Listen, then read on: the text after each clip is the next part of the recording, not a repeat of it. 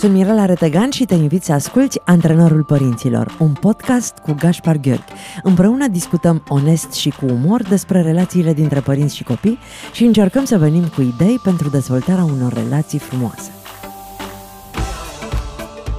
Bună dimineața! Bună dimineața, Mirela! Bună dimineața, Gaspar!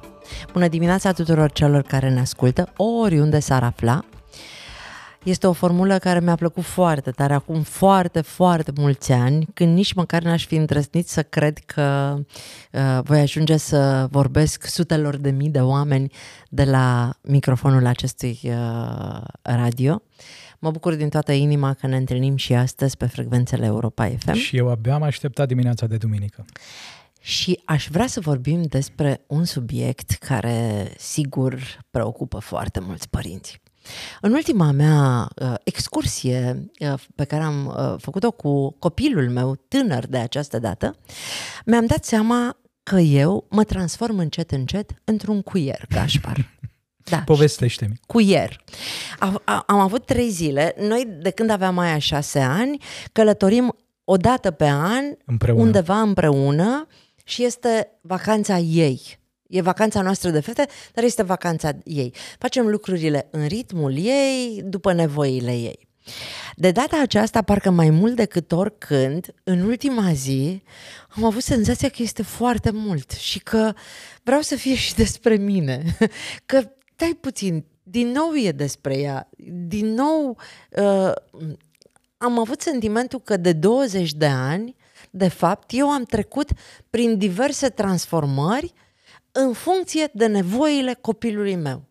Și Ceea acum, la 20 sens. de ani, mă simt ca un cuier care stă pe holul casei și copilul vine și aruncă pe cuierul ăsta toate hainele pe care le poartă în ziua respectivă sau în săptămâna respectivă, depinde cât de des vine pe acasă.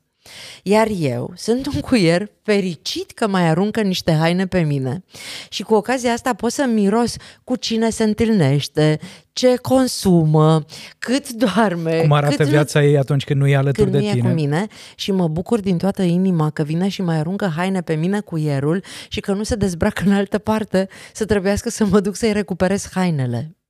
Da. În același timp, Cred că sunt, în as- în asen- uh, sunt foarte mulți părinți în asentimentul meu. E frustrant să știi că tu trebuie să stai, că nu, poți să mă, nu mai poți să intervii în niciun fel și că aștepți pur și simplu să vină într-o bună zi acasă. Hmm. Are sens și ce spui și probabil că uh, această frustrare pe care ai pus-o atât de frumos în cuvinte face parte din uh, tot ceea ce implică rolul de părinte. Pentru că, într-adevăr, rolul de părinte, cel puțin din perspectiva psihologiei relațiilor, e un rol care înseamnă a oferi foarte mult și a primi doar atunci când copilul are disponibilitate și bunăvoință. Și evident că după un an, 2, 3, 4, 5, 20 de ani, apropo de etapa în care sunteți voi acum, încep să obosești, încep să te uiți la tine și să te întreb oare vreau să fiu în continuare cuier, oare nu ar putea fica mea să-și mențină aceste haine și altfel decât uh, recurgând la comportamentele ei obișnuite? Vrei să spun concluzia mea? Te rog. N-am nicio altă șansă. Trebuie să rămân cuier până la următoarea etapă din relația noastră. Trebuie să o alegi. Aici cred că e o diferență între cele două și e foarte important să alegi să te implici în acele comportamente care știi că sunt benefice pentru tine. Și probabil că dai obositor, dar așa cum ai spus, a ști ce se întâmplă cu Maia, cum arată viața ei, care sunt noile experiențe prin care trece, te ajută și pe tine să fii liniștită. Chiar dacă eu primesc aceste informații doar când are chef, cât are chef, îmi spune ce vrea, când vrea și Cred că asta se întâmplă cu toți părinții care au copii tineri în acest moment. Și asta înseamnă a pune limite. Asta înseamnă uh, că adolescentul, tânărul își protejează un pic intimitatea și vrea să-și construiască o lume a sa în care părintele să nu mai poate intra atunci când vrea. Stai puțin că n-am înțeles. Deci eu ți-am zis că trebuie să fiu cu el și să înțeleagă cu ghilimele vrei, de rigoare. Că, vrei, da, da. Că, că vreau, da. și tu mi-ai spus alegi. Din ce aleg? Alegi să faci asta. Păi, care sunt celelalte posibilități? Că eu nu mai văd alta. Probabil că sunt multe variante. De exemplu, această etapă de adult tânăr poate complica destul de mult viața de familie. Pentru că sunt unii părinți care își, inconștient de cele mai multe ori, își forțează copiii să rămână într-o etapă anterioară, să răspundă la telefon, să răspundă întrebărilor exact așa cum o făceau în adolescență. Și asta, evident, că duce la tot felul de conflicte și de lupte. Sunt alți părinți care sunt un pic mai creativi și deschiși la minte, exact așa cum ai făcut-o și tu, care realizează că da, dacă vor să păstreze legătura și să aibă acces la cât mai multe informații, e nevoie să se adapteze. E nevoie să schimbe lucrurile, să nu aibă aceeași autoritate și implicare pe care au avut-o în trecut, pentru că evident copilul nu mai are nevoie de aceeași implicare din partea părintelui. Copilul acum vrea să dovedească că e în stare, că e capabil, că se descurcă singur. Asta îl va ajuta să aibă acel sentiment de stimă de sine și încredere în propria persoană. Dincolo de faptul că uh, eu rămânând uh, disponibilă, pasivă, uh-huh. dar disponibilă în uh, relația cu ea, uh, uh, aleg să fac asta uh, și pentru că e calea cea mai ușoară. Nu, nu e doar despre relația mea cu ea. Pentru mine, ca ființă, ca persoană, este mai ușor să fac asta decât să fiu într-un conflict permanent, absolut, absolut. să fiu într-o luptă continuă cu ea, prefer să o las să vină cât vrea, când vrea și eu să mă bucur cu ceea ce primesc și să aștept cumva să-i câștig. Știi, e, e foarte frustrant că tu trebuie să îi câștigi în continuare și în permanență încrederea și disponibilitatea. Are sens ceea ce spui. Și să nu uităm că noi acum vorbim despre Maia la vârsta de 20 de ani. Ea ai câștigat pe de o parte încredere atunci când era bebeluș, atunci când s-a dus la grădiniță, păi stai, când s-a stai, dus la școală. până la cuier eu mi-am dat seama Au ce fost diferite fost. etape, da, nu? Da. Ia să auzim. Deci... să nu râzi de mine. Deci eu, eu cred așa, că în prima fază eram un cadru, știi? Când oamenii au probleme cu mersul și au un cadru metalic de care se țin și cât era bebeluș, eu eram cadru de care ea se ținea ca să învețe să meargă. Exact. Și fără acest cadru, probabil că Maia nu ar fi învățat să meargă. Fără acest cadru, ea nu s-ar fi putut simți suficient de pregătită și de în siguranță. Dar de ce atunci o făceam cu toată disponibilitatea și bucuria și acum mi se pare nedrept să fiu cu el? Pentru că atunci, pe de o parte, erai la început, pentru că atunci Maia nu avea nicio altă preocupare în afară de persoana ta și probabil persoana tăticului, pentru că întregul ei univers era reprezentat de cine ești tu ca părinte. Acum, universul Maie este reprezentat de multe alte persoane, experiențe, activități și așa mai departe și asta doare. Atâta vreme cât vorbim de un bebeluș, părintele primește foarte multă iubire, afecțiune, acceptare. În momentul în care părintele își ia copilașul în brațe, creierul produce oxitocină, acel hormon care mă ajută să mă relaxez, să mă liniștesc. Acum, de foarte multe ori, adolescentul sau tânărul refuză să fie luat în brațe pentru că vrea ca acele limite să fie respectate, granițele să nu fie încălcate și apare frustrarea. Păstrând metafora și sper că cei care ne ascultă înțeleg, n-ai nici un gram de oxitocină când aruncă hainele pe tine după ce a stat în club o noapte întreagă, știi? Da. Am realizat că am fost acest cadru câțiva ani buni din viața ei, că am făcut-o cu foarte multă bucurie și că am realizat uh, că depindea de mine ca ea să învețe să meargă și să descopere lumea în acel fel în care să-i ofere siguranță. Și ăsta e un aspect atât de important, aș profita de acest moment, Mirela, pentru că uh, ce știm foarte clar până în acest moment e că acei copii care se simt în siguranță alături de părinții lor, vor putea explora lumea în maniera cea mai frumoasă și cea mai interesantă. Dacă un copil nu se simte suficient de confortabil alături de mama, alături de tata, acest lucru îi va influența și capacitatea de a explora și de a descoperi mediul înconjurător. Dar tu crezi că pentru noi părinții au fost niște cadre bune în care am învățat să mergem? Probabil că părinții noștri s-au străduit cât de mult au putut. Adică presupun că și noi am învățat să mergem, la fel ținându-ne de mâinile părinților noștri. Dar știi cât de răniți suntem noi în interior, Mirela? Păi de ce? Pentru știi cât de multe vânătăi avem? Pentru că la ce... După câte luni de la naștere s-au dus, s-a dus mama ta la muncă? Foarte devreme. Nu foarte sau foarte devreme? Foarte devreme. Foarte devreme, e bine. Pentru a construi acest cadru de siguranță, e nevoie ca părintele să rămână alături de copilaș cel puțin un an și jumătate, doi ani. Asta înseamnă că dacă copilașul pierde prezența constantă a părintelui mai devreme, sigur că el se dezvoltă din punct de vedere biologic, însă emoțional, psihologic, relațional va avea niște întârzieri. Apar acele vânătăi psihologice despre care îți vorbeam eu acum. Dacă în locul părintelui rămâne o bunică, un bunic, o bonă și așa mai departe, asta compensează cumva. Însă fiecare copilaș își dorește să fie ținut cât mai mult timp în brațe de către părinte. Și fiecare copilaș identifică care e momentul în care s-a săturat și vrea să facă altceva și în momentul respectiv iar e nevoie ca părintele să tolereze această frustrare și să încurajeze uh, pregătirea, tendința, încercarea copilului de a explora lumea. Eu o să le spun ascultătorilor care ne ascultă și se îngrijorează că eu am plecat la o lună jumate la muncă, am luat, dar am luat-o pe Maia cu mine în pauzele de publicitate pentru că Ceea eu conduceam minunat. un radio, uh, o alăptam și eram foarte conectată cu ea. Ea a fost pentru mine prioritatea mea numărul unu, indiferent de timpul efectiv pe care l-am petrecut cu ea. În momentul în care eram cu ea, era despre ea. Dar eu nu m-am oprit din lucrurile care erau importante pentru și mine. Și atât de frumos că probabil că în momentul în care tu vorbeai la radio, Maia te auzea și creierul ei se simțea în siguranță. În momentul în care aveai o pauză, mergeai și o luai în brațe. E foarte diferit față de a petrece 8 ore departe de figura maternă. Efortul meu n-a fost de a rămâne acasă 2 ani de zile, ci de a jongla cumva între viața profesională și rolul de mamă. Viața. Da. Da. Eu, eu am putut, am reușit, am fost norocoasă să pot introduce copilul în viața mea profesională și n-a fost o problemă din acest punct de vedere, așa că am putut continua ceea ce începusem. Cât a fost bebeluș și am fost cadru uh, în care ea a învățat să meargă, a fost o bucurie imensă. După care, în mintea mea, am realizat că m-am transformat într-o bicicletă pe care o călărește copilul, dar strict pentru divertisment, pentru că el la 3, 4, 5, poate chiar 6 anișori, asta e treaba lui, să descopere lumea distrându-se, jucându-se.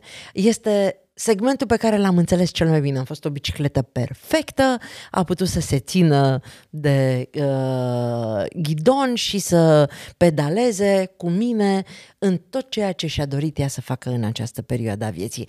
Din nou, am făcut-o cu bucurie Chiar dacă mi s-a părut greu ceea ce uh, s-a întâmplat. Pentru că din nou erai parte din universul Maiei. Dar mă solicita fizic foarte Sigur, mult. evident, evident, dar în același timp o știai în siguranță. În același timp, tu erai uh, mijlocul prin care ea descoperea lumea. Și era în cea mai importantă persoană din exact, viața ei. Exact, pentru că fără tine, probabil că ar fi avut sentimentul că nu se poate bucura atât de mult de toate oportunitățile, de toate posibilitățile, decât să-i spui nu, nu ai voie, stai aici, nu acum, mai încolo, o serie de mesaje care frustrează copilul. E mult mai bine să-i oferi posibilitatea asta de a fi alături de el și de a-l încuraja să vadă cum poate fi această lume. Oare părinții noștri s-au transformat în biciclete pentru noi? Cred că au fost momente în care au făcut asta, cel puțin dacă mă gândesc la părinții mei, cu siguranță au fost câteva perioade, însă mult prea puține în comparație cu nevoile pe care le-ar fi avut copilul Gașpar. Cred că dacă e să mă gândesc la ai mei, știi, eu mi-am dat seama citind cartea ta, Copilul Invizibil și în urma tuturor discuțiilor pe care noi le-am avut, eu am realizat că eu am avut o copilărie fericită din punct de vedere al uh, familiei. Uh-huh. Eu am uh, niște probleme, am avut niște probleme de rezolvat cu uh, copilul Mirela din cauza unor uh, uh, probleme sociale. Eu m-am simțit respinsă de societate, de colegi, de profesori, de educatori, de uh, cadrul din afara de casei, uh-huh. de comunitate. Acolo în casă, mama și tata au fost bicicletă, trotinetă. Ce Apropo, să știi că eu n-am avut bicicletă când eram mică. Tu ai avut? Uh, da. Eu n-am avut. Mm. Pentru că părinților mei nu li s-a părut important să cumpere bicicletă. Mm. Dar am recuperat, stai liniștit, am acum câte biciclete vreau eu, câte mașini vreau eu. Deci copilul tău Glumesc. interior e foarte fericit acum. Dar n-am suferit atunci, din uh-huh. fericire. Doar uh, am realizat că mie mi-au lipsit material niște lucruri, nu pentru că nu și-ar fi permis, ci pentru că nu au considerat că era Necesar. important pentru uh-huh. noi și uh, m-am descurcat, n-am, uh, n-am suferit în lipsa lor. Pentru că ai avut iubirea și afecțiunea părintească. Ne putem priva de toate jucăriile și obiectele din lume atâta vreme cât știm că părinții sunt acolo pentru noi. Cea mai frumoasă jucărie pentru un bebeluș Mirela e fața, chipul părintelui. Eu le spun asta oamenilor care vin la Gașca Zurli și cu care eu interacționez, părinților pe care eu îi întâlnesc, că orice voce ar auzi copilul spunând o poveste, citind o poveste, um, nu va fi o voce atât de îndrăgită și iubită și care să calmeze, așa cum calmează vocea mamei. Exact așa cum e și pentru părinte. Cea mai frumoasă poezie, cel mai frumos cântecel, cel mai frumos uh, desen, cea mai frumoasă construcție Lego e făcută de copilul nostru. Dar ce se întâmplă acolo în mintea și în sufletul nostru când uh, nu e cea mai frumoasă poezie, nu e cel mai frumos Lego, nu e cea mai bună voce a mamei și totuși de ea avem nevoie. Sunt momente în care mintea noastră devine extrem de critică și standardele sunt foarte crescute și comparăm desenul copilului nostru cu desenul altor copii, poezia rostită de copilul nostru cu poezia rostită de alți copii. Însă mi se pare că acestea sunt doar strategii prin care perpetuăm suferința și durerea. Dacă nu ne-am mai compara copiii cu alți copii, ci m-aș uita la cum desenează copilul meu acum la patru ani și cum desena la vârsta de un an, acolo există context de bucurie. Dacă nu m-aș mai compara cu felul în care se simte părintele de lângă mine atunci când vede că al său copilaș a recitat poezia fără greșeală, ci m-aș uita la copilașul meu care probabil că s-a bâlbâit de două, trei ori, dar anul trecut la serbare nu a vrut să uce de rog pe scenă, deja este un foarte, foarte mare progres. Cred că e doar o perspectivă, totul depinde de cum ne uităm uităm la lucruri, de perspectiva pe care alegem să o avem. E o perspectivă constructivă sau destructivă? Toată viața mă voi putea uita la ceva ce lipsește copilului meu. Mă ajută sau nu mă ajută? Am fost de curând la Sibiu și am interacționat cu un grup de adulți și la un moment dat una dintre mămici a venit în pauză să-mi spună Gașpar, copilul meu mi se pare că e prea sensibil. Și uh, nu știu cum să-l fac să nu mai fie atât de sensibil. Știi care a fost răspunsul meu? Acceptă-l. Ce ar fi dacă ai privi sensibilitatea copilului tău exact așa cum te uiți la culoarea ochilor copilului tău? Nu poți schimba această culoare. Oamenii în zilele noastre, mai ales că vorbim de un băiețel, oamenii au nevoie de bărbați sensibili. Cea mai mare nevoie a unei femei în momentul în care se confruntă cu o dificultate e să simtă că se poate baza pe partenerul ei. Dacă un copilaș nu își cultivă mai departe sensibilitatea la vârsta adultă, nu are cum să aibă un nivel crescut de inteligență emoțională și relațională. Deci totul ține de perspectivă. Cum noi, ne uităm la anumite aspecte? Noi am avut de curând uh, rămânând la uh, această temă, un spectacol la Câmpul Lung Muscel și am sesizat în public un băiețel cu sindrom Down care cânta din tot sufletul Te iubesc așa cum mm. ești și mama lui și se uita la mama lui, Doamne, deci a fost atât de emoționant și în fața lui o altă fetiță care cânta cu ochii aplecați în jos și la un moment dat și-a șters pe furiș uh, lacrimile.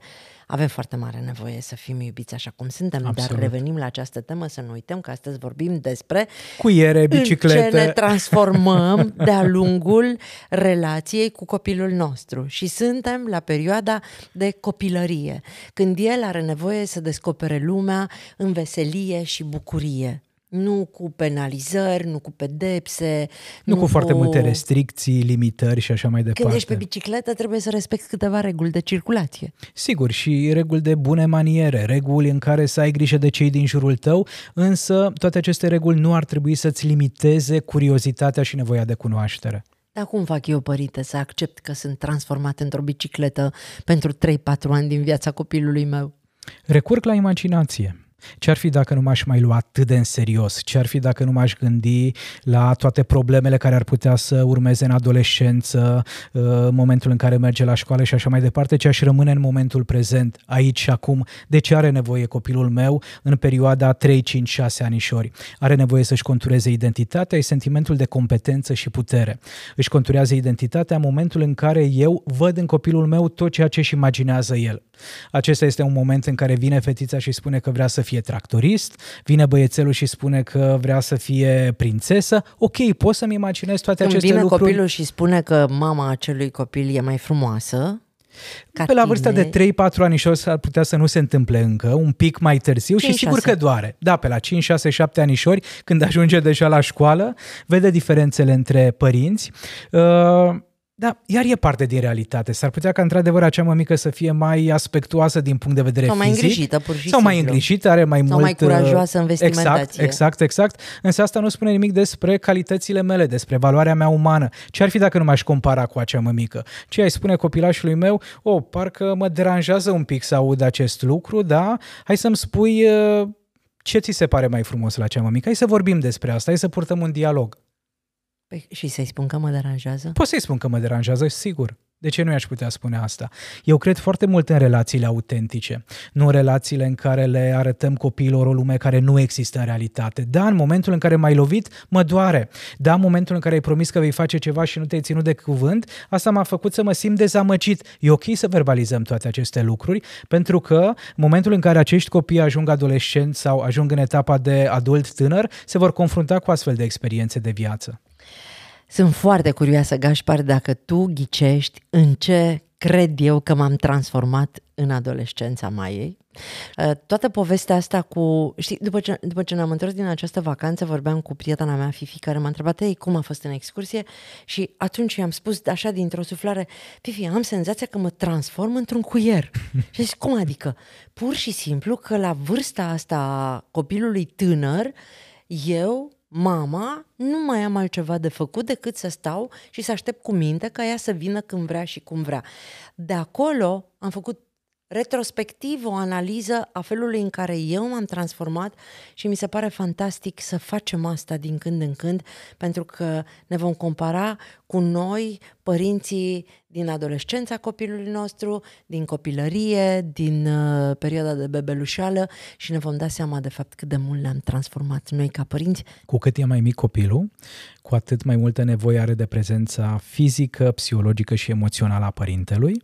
E foarte important să realizăm că în primele luni de viață, în primii doi ani de viață, copilul nu poate exista fără această deschidere și implicare din partea părintelui și aici ai folosit foarte frumos acea metaforă a cadrului prin care părintele îi oferă copilului posibilitatea... De care copilul se ține. Exact, exact. Adică eu mi-am și imaginat și vizual, se simte știi? în siguranță. Asta e foarte, foarte important. După care ne-ai dus mai departe către perioada de preșcolaritate sau de grădiniță, când te-ai, te-ai transformat într-o bicicletă. bicicletă. Am zis să nu zic cal, totuși, mm-hmm. știi? Că puteam să aleg un animal, dar am, am ales bicicletă. O bicicletă care i-a oferit din nou... Când mai... te urci pe bicicletă, da. nu te gândești că te duci să tragi la jug sau că ai niște e obiective sau e fun. responsabilități. Fan, faci mișcare, e sănătos, psihic, emoțional, fizic. Absolut. Și acea satisfacție a faptului că poți explora lumea, că ai libertate. În primii doi ani de viață copilul are nevoie să petreacă cât mai mult timp în brațele părintelui, după care are nevoie să petreacă cât mai mult timp alături de părinte, explorând lumea. Și mai e ceva.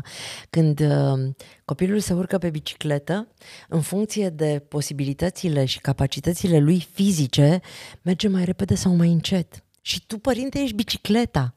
Te Stai adaptezi. cu minte. Da, da, da. Stai cu minte, intră în ritmul lui. Exact. El dă da- la pedale. Că aici greșim foarte tare. Pentru că nu avem răbdare ca el să pedaleze în ritmul în care poate să pedaleze fizic și psihic. Vrem să fie vitezomanul gică, vrem să vină cât mai repede, dar de fapt el nu are pe ce să se susțină, pentru că noi suntem bicicleta. Și asta pentru că de foarte multe ori noi uh, facem o confuzie între copilul din imaginația noastră și copilul din viața noastră. Și o mare suferință, Mirela, pentru acel copil care nu se simte văzut, auzit și simțit de către părinte exact așa cum este el. Și am ajuns la adolescență și așa cum îți promiteam înainte să de văd pauză. în ce te-ai transformat. Știi în ce cred că m-am transformat eu și în ce cred că se transformă foarte mulți dintre părinții care au copii adolescenți? În sac de box, Gașpar. sac de box efectiv, agățat în sufragerie și tu stai acolo, sacul de box și copilul vine și uh, își, Își descarcă. descarcă toate frustrările, toată furia, toate nemulțumirile și tu ești doar sacul de box pentru că nu ți se dă voie să alegi. El n-are unde să meargă în altă parte. Dacă nu vine la tine, va face niște lucruri foarte grave, probabil, în altă parte. Periculoase, da. Periculoase pentru viața lui, pentru libertatea lui și atunci tu, pentru că e sânge din sângele tău, pentru că e bucățică din sufletul tău, alegi să fii sacul lui de box. Da, asta ne arată că în perioada adolescenței copilul deja se descurcă cât de cât singur, merge pe propriile picioare, și folosește bicicleta fără să, aibă, fără să mai aibă atât de multă nevoie de părinte, însă, odată ieșit în viața reală, se întâlnește cu provocările, cu dificultățile. Își dă seama că lucrurile se schimbă și în interior și în exterior. Și în momentul în care nu mai are stabilitate, unde se retrage, unde se refugiază, din nou aproape de părinte. Însă nu vrea să se întoarcă în brațele părintelui pentru că e teamă să nu fie copleșit, să nu fie înghițit, să nu fie limitat. De aceea cumva se apropie în maniera asta un pic mai pasiv sau chiar agresivă de-a dreptul, cumva descărcând în interacțiunea cu părintele acele frustrări pe care le-a dobândit în afara familiei, în afara casei. Cum îl fac eu să înțeleagă că nu mi-e ușor să fiu sac de box? E o întrebare foarte bună și nu cred că există un răspuns general valabil.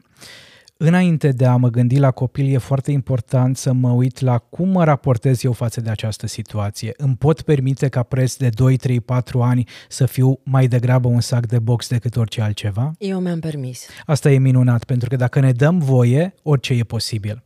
Dacă mintea vine și îmi spune copilul nu ar trebui să mă trateze în acest fel, nu mă respectă. Atunci când am fost mic mi-a spus că sunt cel mai important om din lume. Acum îmi vorbește în maniera asta. Nu e vorba despre mine, despre părinte. E foarte, foarte important de înțeles că e vorba despre nevoile copilului. Nevoile mele mi le satisfac eu pentru că am ajuns la vârsta adultă și pot să fac asta. Un adolescent nu își poate satisface singur toate nevoile. Asta nu înseamnă că nu e bine să-i punem limite adolescentului. Dar este momentul în care se produce switch în care copilul realizează că nu eu, părintele, sunt centrul universului lui, ci el este propriul lui centru? Absolut. Și asta e foarte că bulversant. Ai, aici nu e ok pentru mine. Păi până ieri eu eram uh, pentru tine tot ce e mai important pe lumea asta. Și dintr-o dată... Uh, Lucrurile se schimbă. Și se schimbă într-un fel foarte agresiv. Copiii întorc spatele, probabil că au nevoie să facă asta ca să se poată desprinde. Exact. Și iar depinde foarte, foarte mult de intenția pe care o avem și de motivele pentru care suntem alături de copiii noștri. Suntem alături de copil pentru noi, sau pentru el, pentru copil. Pentru că dacă îmi permit să fiu conectat la realitatea copilului și sunt atent la el, la nevoile lui, la felul în care se dezvoltă, la lucrurile pe care le dobândește, la abilitățile pe care și le-a exersat, o să-mi dau seama că e bine să mă retrag din ce în ce mai mult și să fiu acolo doar la nevoie. Dar pentru asta e nevoie să mă uit la copil. Dacă nu mă uit la copil și sunt sedus de copilul din imaginația mea sau îl confund pe copilul meu cu nevoile pe care le-aș fi avut eu în perioada în care aveam vârsta pe care o are copilul meu în momentul prezent, asta îmi poate complica existența foarte, foarte mult. Deci să ne amintim că ducem energie în această relație de dragul copilului și nu de dragul nostru.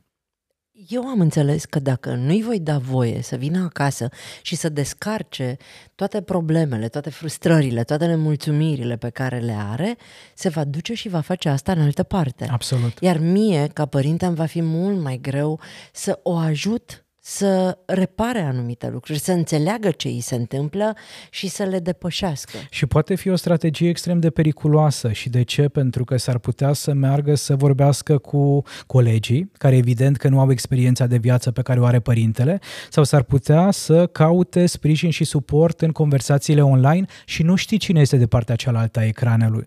De aceea e atât de important să păstrăm această portiță a comunicării veșnic deschisă, chiar dacă nu sunt de acord cu ceea ce spune sau cu felul în care se raportează față de viață copilul. Dar îl fac să înțeleagă că nu sunt de acord sau pur și simplu... Am tot dreptul să-i spun, viziunea mea este alta, perspectiva mea este alta, eu aș face lucrurile altfel. Însă atâta vreme cât nu-ți pui viața în pericol, pot accepta că da, asta este alegerea ta.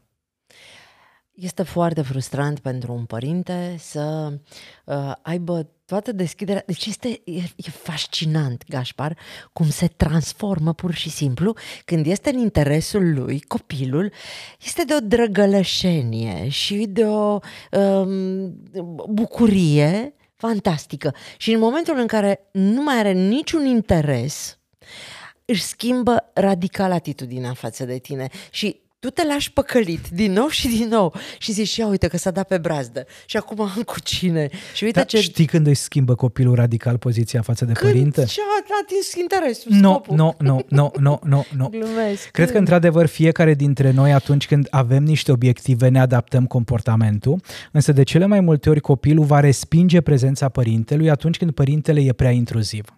Okay. Atunci când părintele se implică prea mult, atunci când părintele face prea mult pe deșteptul.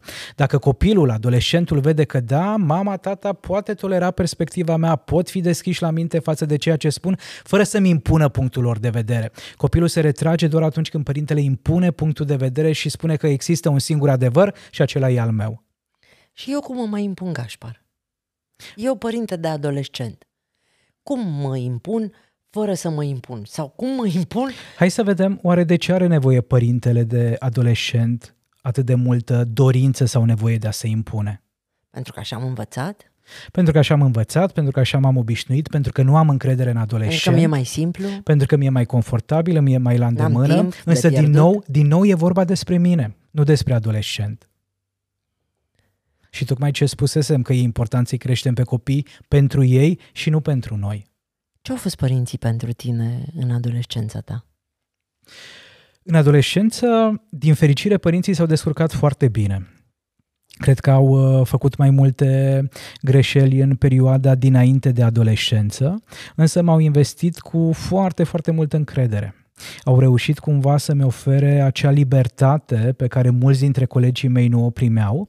Sigur că era o libertate destul de monitorizată sau controlată, nu puteam să lipsesc nopțile, nu puteam să merg de acasă fără să știe adulții unde sunt, părinții, bunicii și așa mai departe, însă faptul că mi-au oferit acea libertate m-a ajutat Mirela să visez. M-a ajutat să-mi imaginez unde aș vrea să ajung la vârsta adultă. M-a ajutat să-mi dau seama că viața poate fi mai mult decât am trăit eu până în momentul respectiv. Și fricile și uh, grijile și întrebările mari, unde ți le puneai?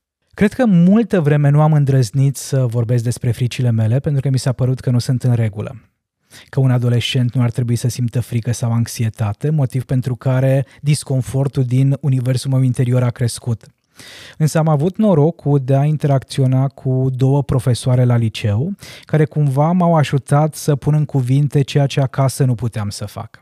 De asemenea, m-a ajutat foarte mult relația cu sora mea, care e cu patru ani mai mică și care cumva, fetele se dezvoltă mult mai repede decât noi băieții și care cumva a reușit să uh, reprezinte acea stabilitate în viața mea de care aveam maximă nevoie, inclusiv în perioada adolescenței. A fost cineva sacul tău de box sau n-ai avut nevoie? Nu mi-am permis. Ok. Nu mi-am dat voie, nu, nu am îndrăznit să fac asta, ceea ce evident că a dus la niște complicații și în prezent una dintre emoțiile cu care mi-e cel mai greu să trăiesc e furia.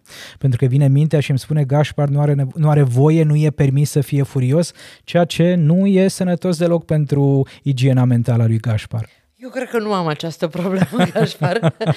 și mai ar putea să-ți confirme că uh, igiena mea uh, mentală este uh, în Bună. cote foarte bune, da, pentru că eu manifest furia atunci când mă apucă. E foarte adevărat că în ultimii ani am uh, învățat să verbalizez și să spun, simt că explodez, simt că sunt foarte furioasă, nu-mi place deloc ceea ce se întâmplă, nu e ok și ea zice, ok mama, respiră și eu respir cât pot și când nu mai pot continui să uh, manifest uh, furia, dar fără să uh, mai învinovățesc pe nimeni pentru ceea ce simt Da, eu. fără să cauți vinovați. Cred că- Acesta este un alt pas foarte, foarte Cred, important. cred că ăsta a fost cel mai important pas pe care l-am făcut din acest punct de vedere, să accept uh, cu mine și cu ceilalți că furia este o incapacitate a mea de a accepta lucrurile uh, evidente. Sigur. Atunci când respingem realitatea, apare de regulă emoția de furie.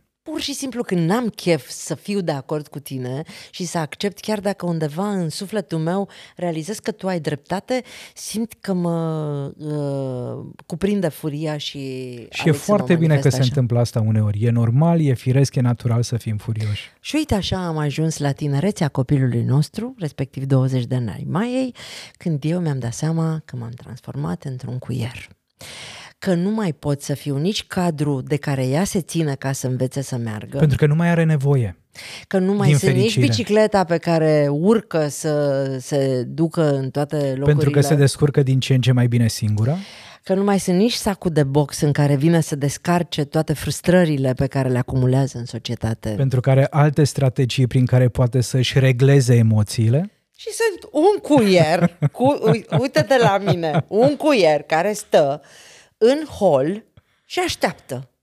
Și ea vine, când vine, că numai ea știe când vine, că vine când vrea, că la 20 de ani nu mai poți nici măcar asta să îi impui, și uneori îmi las o umbrelă plină de apă, că poate a fost ud afară, alte ori agață de mine trei haine, alte ori poate vine și aruncă toate hainele pe care le-a adunat în ultima săptămână. Și eu stau acolo cu minte, cu ier, cu ghilimelele de rigoare și încerc să-mi dau seama mirosind și aici vreau să ne ducem în cele mai subtile forme prin care noi părinții de fapt încercăm să descoperim care e viața copilului nostru, tânăr fiind. Pentru că nu mai vine să ne povestească tot așa cum o făcea la un moment dat și pentru că în continuare noi ne dorim să știm în ce ape se scaldă, eu mă bucur că mai sunt cuierul ei și că realizez și mai mult intuiesc și duc discuțiile într-o zonă în care să mai aflu câte ceva. Da, Asta înseamnă foarte multă flexibilitate psihologică, Mirela. Asta înseamnă capacitatea de a te adapta. Asta înseamnă a realiza că, da, în acest moment, relația cu Maia implică alte atitudini și comportamente din partea ta. Ai putea să o forțezi să fie la fel ca în perioada de 2-3 anișori sau în perioada de școlaritate sau în perioada în care erai pentru ea un sac de box, însă nu ar ajuta la absolut nimic. În momentul în care ești cu el, știi că vine din când în când și acolo trăiești o mare bucurie, o mare satisfacție pentru că înțelegi ce se întâmplă cu ea. În momentul în care nu e acolo, te poți bucura din nou pentru că înseamnă că se descurcă foarte bine și fără tine. Rămânem în metaforă, tu realizezi că eu stau și nici măcar nu pot să împachetez hainele pentru că nu vrea să intervin cu nimic în viața Ceea ei. ce înseamnă că poți să faci multe alte lucruri pentru tine cu acea energie pe care ai fi folosit-o pentru a împături ei hainele. Eu sunt foarte fericită cu asta. Uh, în același timp, uh, din când în când aș vrea să mm, fiu mai mult decât atât. Îmi vine greu să accept că ea și-a luat viața în mâini și că ia toate deciziile singură și am mai realizat ceva. În primul rând am realizat că părinții mei n-au fost cuieri pentru mine, mm. pentru că n-au stat cu minți pe hol, știi? Mama era mai degrabă, nu știu, un copac cu crengi care se mișcau într-una, a intervenit până târziu în deciziile mele și în viața mea. Poate chiar prea mult în perioada adolescenței, nu? Și în tinerețe. Uh, și după ce uh, deja eu eram în toată fira, pentru că ei așa erau obișnuiți că își pot permite să intre cu bocancii în viețile noastre. Iar acum uh, e prea târziu Mm. Pentru că o, o, o simt ca pe un obiect de antichitate, știi? Cum avem, găsim acele, acel mobilier pe care îl vrem în casă, dar pe care nu punem nicio pană, pentru că n-am vrea să îl Distrugem, afecteze. Da. Spre asta ne îndreptăm? Că eu nu știu ce urmează după cuier. Eu cred că urmează foarte multe perioade frumoase, Mirela și probabil că abia de aici încolo există posibilitatea de a construi o relație ca de la egal la egal. O relație în care Maia să țină cont de nevoile ei, dar în același timp să fie conștientă și de ce e important pentru tine. Să știe că, apropo de această ușa comunicării, o cheie se află la tine, o cheie se află și la ea. Să știe că în momentul în care e dificil poate ciocăni, tu vei fi acolo, dar și în momentul în care ție ți este greu, ai putea să-i ceri ajutorul. De aici încolo lucrurile se schimbă. S-ar putea să nu mai fi un obiect pentru Maia, ci să te transformi într-o ființă umană care e din ce în ce mai valoroasă prin faptul că și-a făcut treaba până în acest moment extrem de bine. Toți părinții se lovesc de aceste probleme? Majoritatea părinților conștienți recunosc că diferite etape, diferite vârste vin cu diferite provocări. ajută-mă să înțeleg că nu sunt singură în această nici situație. Vorbă, nici vorbă. Pentru că cu siguranță mai sunt și alții care ne ascultă și care au această problemă. Doar mie mi se întâmplă așa ceva? Doar eu mă simt așa?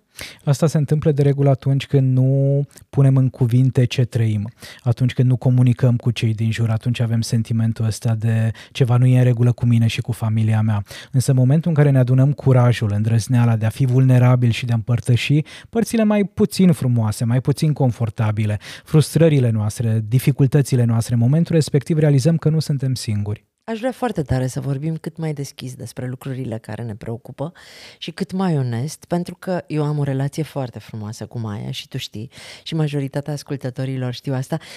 Mi s-a întâmplat ceva foarte drăguț în această vară. Noi am avut un spectacol la Piatra Neamț și uh, eu eram cu Gașca Zurli la un restaurant. Maia venea de la sala de spectacol spre restaurant cu un taxi și mi-a scris un mesaj din taxi că taximetristul cu care vine ea spre mine este uh, fascinat de această emisiune. Și a, a întrebat-o ce spectacol e la sala respectivă, era la un cinematograf, i-a zis Gașca Zuri și a zis, a, doamna Mirela Retegan, ascult în fiecare emisiune și ce mult îmi place. Și de doamna Mirela și de domnul Gașpar. Și era foarte încântat și mai mi-a scris un mesaj rugându-mă să ies în stradă. Pentru a-i face o surpriză. Da, ce Eu frumos. am văzut foarte târziu mesajul, din păcate, și n-am reușit să ducem la capăt uh, surpriza Maiei. Ea a venit foarte încântată și eu am întrebat-o, dar i-ai spus cine ești? Și ea a zis, nu, n-am, n-am, nu era despre mine, mama, era despre frumos. tine, despre Gașpar, despre Europa FM. Omul asculta emisiunea voastră, nu era despre mine. Și ce îmi pare așa de rău că nu i-am dat ocazia să te cunoască. Îți dai seama ce surpriză să ne aud acum la radio vorbind nu exact vrei despre să știi el. cum ne-am dat peste cap. A, și l-ați găsit? Da. A. Deci inclusiv am scris pe Facebook că îl caut, mai știa exact cine este, indicativul de la ce uh, firmă de taxi din Piatra Neamț și a venit la wow. uh, locul în care noi aveam spectacolul, înainte de spectacol, a venit la mine era atât de fericit de această întâlnire, știa enorm de multe din tot ceea ce vorbim noi la emisiune. I-am prezentat colegii mei, că era acolo toată gașca, a, civil fiind, a, am, le-am făcut cunoștință și i-am zis și ea e Maia. Și eu s-a întors și Maia, știu atât de multe despre tine. Doamne, cât vorbește mama ta și cât uh, analizează o cunoștea cu de fapt foarte bine, da? Doar Știa. imaginea nu era da, asociată. Da, venea să creadă că trăiește asta, îl salutăm și mă bucur foarte tare că uh, există oameni care ne ascultă cu toată dragostea care înțeleg exact metaforele noastre și faptul că uh, eu exagerez puțin din toate nemulțumirile și frustrările mele.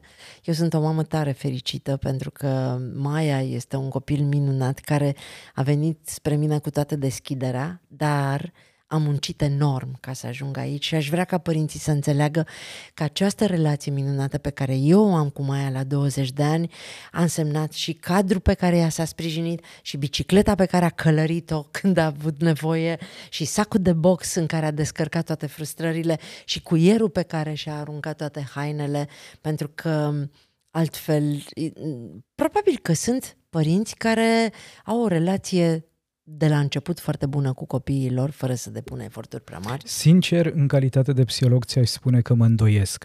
Că nu n-ai întâlnit că, Exact. Nu cred că o relație sănătoasă se dezvolte de la sine.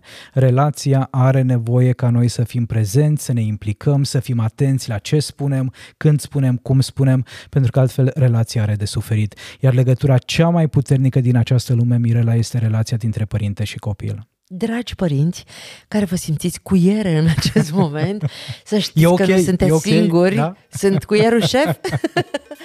Mulțumesc, Gașpar! Mulțumesc și eu, a fost o plăcere! Ați ascultat Antrenorul Părinților cu Mirela Retegan și Gașpar Gheorghe, un podcast pentru părinții curajoși care cresc copii fericiți.